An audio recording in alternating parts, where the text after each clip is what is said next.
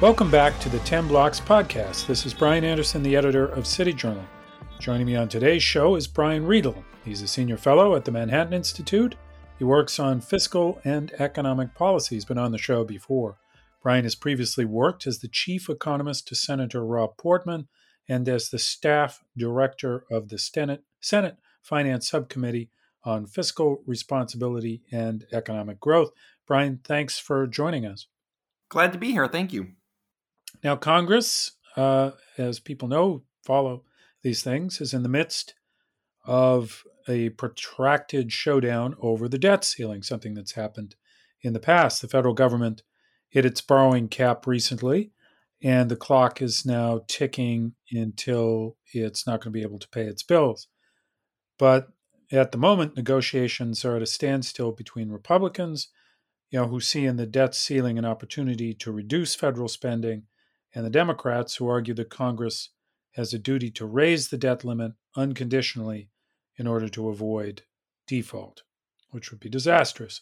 So, what, in your assessment, is the current state of play of these negotiations? Well, right now, there isn't much negotiation going on. Republicans are trying to decide what they want, uh, and and that ha- that debate is happening internally. There are some Republicans who want to be really aggressive on the debt limit. They want to get Social Security and Medicare reforms or discretionary spending cuts as high as even 15 and 20 percent. There are other Republicans who are a little more realistic that you only control a slight majority of one half of Congress and ultimately the debt limit is a hostage they can't shoot. We have to raise the debt limit. Um, it would be too economically destructive not to. That suggests Republicans really don't have that much ability to force through reforms if everyone knows ultimately they can't shoot the hostage. And so those people are looking for more modest reforms and ways for everyone to save face and get what they want. You know, things like um, modest discretionary savings, very modest reductions in wasteful spending, ending COVID emergency spending, maybe some border funding, marginal advances that even Democrats may not have a problem giving away. But you still have the, the people who want much bigger reforms who ultimately hold the votes for the Republicans because they have such a small majority. They need to be pretty much unanimous if they're going to hold together on this. Now, the Republicans have released uh, a plan for something called prioritization. So, as I understand it, this is a way basically to keep paying the bills even after the debt limit is uh, is reached. Uh, you've expressed skepticism that this plan can keep the lights on and avoid default. What's its principal weakness? Yeah, the, the, the, prioritization I, is something I worked on 10 years ago or 12 years ago when we were having debt limit fights and I was chief economist for Senator Portman. As background, the idea is well, if you hit the debt limit, you have to balance the budget immediately, which means you have to eliminate 20% of spending that's currently financed by deficits, which means you can keep 80% of spending going. Prioritization says if we hit the debt limit, let's make sure that within the 80% of bills that we can still pay, we include interest on the debt, Social Security, Medicare, veterans health care, and military pay. Make sure that that's in the 80% that we still pay. The problem with prioritization is it makes sense at first blush, but there's several problems with it. First, the Treasury's computers can't even separate out bills like this. The Federal Reserve can probably separate out interest on the debt, but in terms of Social Security, Medicare, veterans, defense, the Treasury gets millions of invoices every week to pay, and they don't even have the ability technologically to separate out here are the bills we're going to pay, and here are the bills that aren't going to pay. Instead, they would just pay each bill every day in order sequentially until they run out of tax dollars from that day. So if your Social Security check goes out in the morning, you'll get it. If your Social Security check goes out in the afternoon, you may not. The other problems with prioritization, beyond just not being technically feasible, is you're still defaulting on 20% of the government. including you're defaulting on all these businesses that do business with the federal government, sell goods and services to the federal government, and would basically be defrauded. They wouldn't even be able necessarily to make payroll or or, or stay in business. You're also not going to fool the bond market. They're going to see prioritization as default. And to put the political hat on, prioritization is really kind of dumb politically. Um, what the TV ads are going to say about anybody who voted for prioritization is that this congressman voted to pay Chinese bondholders before we pay food stamps, veterans' pensions, or border security. I don't know why lawmakers would want to take ownership like that of which bills get paid and which ones don't, especially when you're going to be attacked for prioritizing Chinese bondholders first. I'm hearing Republicans are likely to pass a prioritization bill out of the House later this spring. I'm trying to tell them that it's not going to work and it's going to be politically dumb. Yeah, well, that's a pretty persuasive case you make. Uh, last week, you wrote a New York Times um, op-ed that sparked quite a quite a conversation online and elsewhere. You argued there that President Biden made two promises in his State of the Union address that he can't possibly keep. Uh, one, to block any reductions in future Social Security or Medicare benefits, and two, not to raise taxes on anyone earning less than $400,000 a year. Uh, in your view, these guarantees are incompatible. Why is that? Yeah, if you just take a look at the Congressional Budget Office projections, they project that Social Security and Medicare will run a shortfall of $116 trillion over the next 30 years. You know, the current debt held by the public is 25 trillion. These two programs alone are going to be $116 trillion short meaning their benefits are going to exceed how much money they're going to raise in payroll taxes and senior premiums, etc. So, how are you going to close a $116 trillion shortfall? Well, President Biden also says we're not going to raise taxes on anyone but the top 2%. Well, you could tax the top 2% at 100%. It wouldn't come close to closing a $116 trillion shortfall.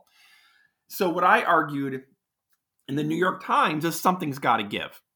We, we can't borrow $116 trillion over 30 years. The bond market is not going to lend the federal government that much money at a, at a reasonable interest rate. That would stretch the bond market way too thin. And they may not even want to lend the government that much money if our finances are not under control.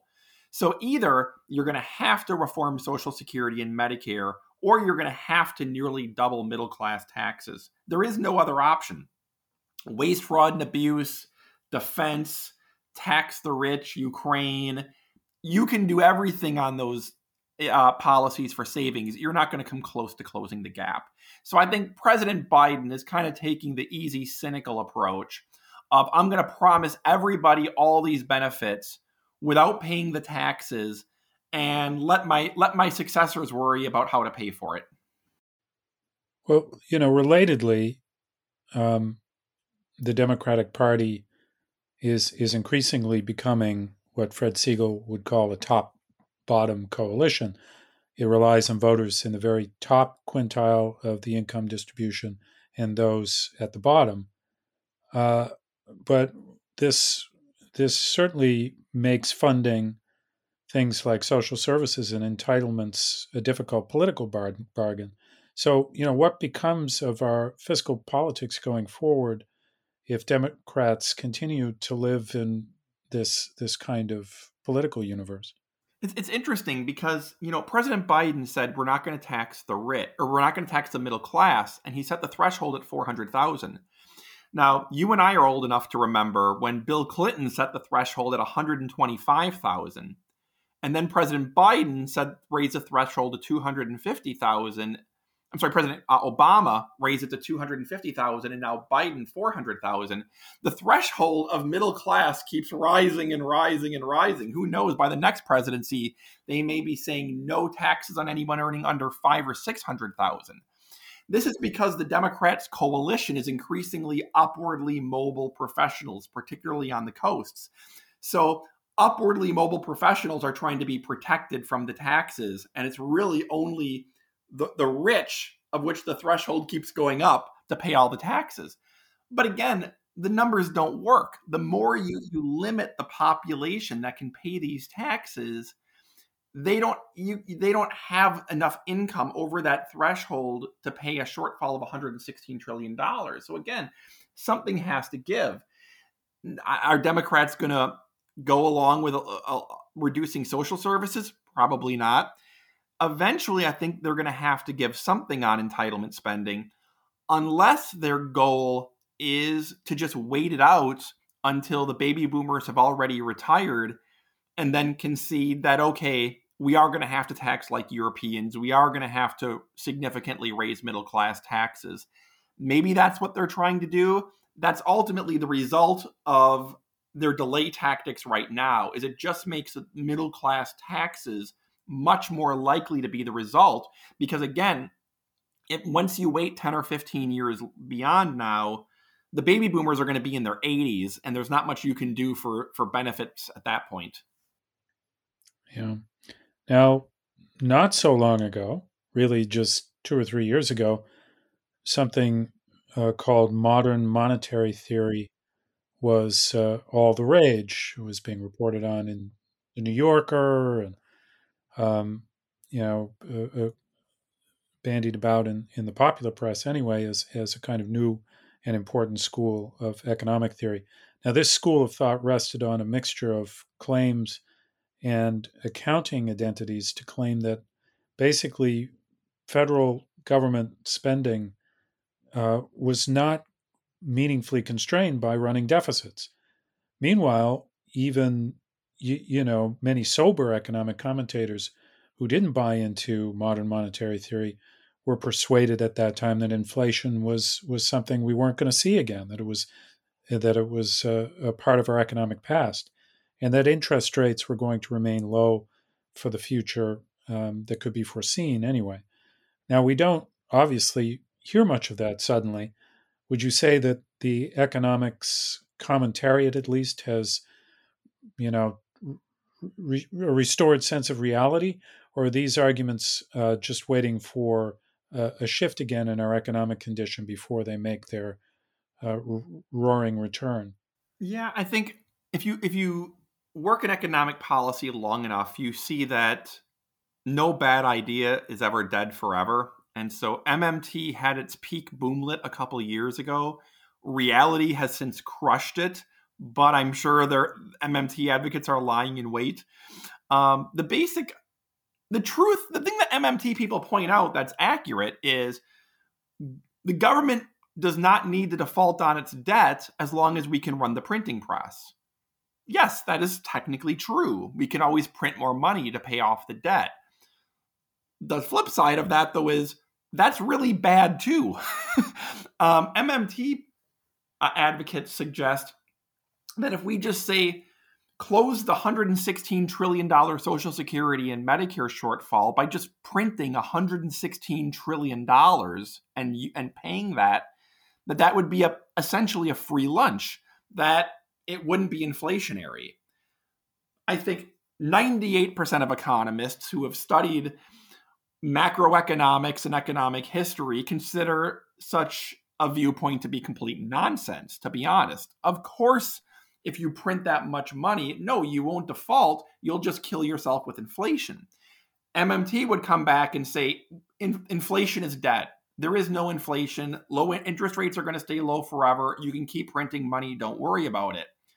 The last couple years have not been convenient for MMT. Uh, we saw during the pandemic a couple trillion dollars in expansions in the Fed's balance sheet, as well as a couple trillion dollars of stimulus. And now we have inflation going up to, you know, eight, nine percent at its peak, which doesn't bode well for the MMT argument that we could have had the government spend and print 116 trillion without inflation. I think it's hard for MMT to defend their record with where we're at right now. I also think MMT is never going to die because MMT's usefulness is not necessarily that it's a really smart economic theory. its usefulness is that it gives politicians an excuse to spend and borrow money. And that's really what the, the appeal of MMT is. It's people who want the government to spend and borrow more money, grasping for any economic theory they can find to justify it, rather than letting the economic theory itself drive where they're at. Yeah, I guess uh, it would be appeal, appealing to both Democrats and Republicans if if they could just spend money freely without worrying about it. Um, very politically useful, but as you say, with inflation spiking and interest rates rising, uh, it seems to me you have a, a, a, very strong real world proof of the uh, flaws in modern monetary theory. Uh, Brian, thank you very much for those uh, very lucid answers, as always, uh, succinct and, and clear. Um, and uh, thanks very much for coming on the show today. Thank you, Brian. This was fun.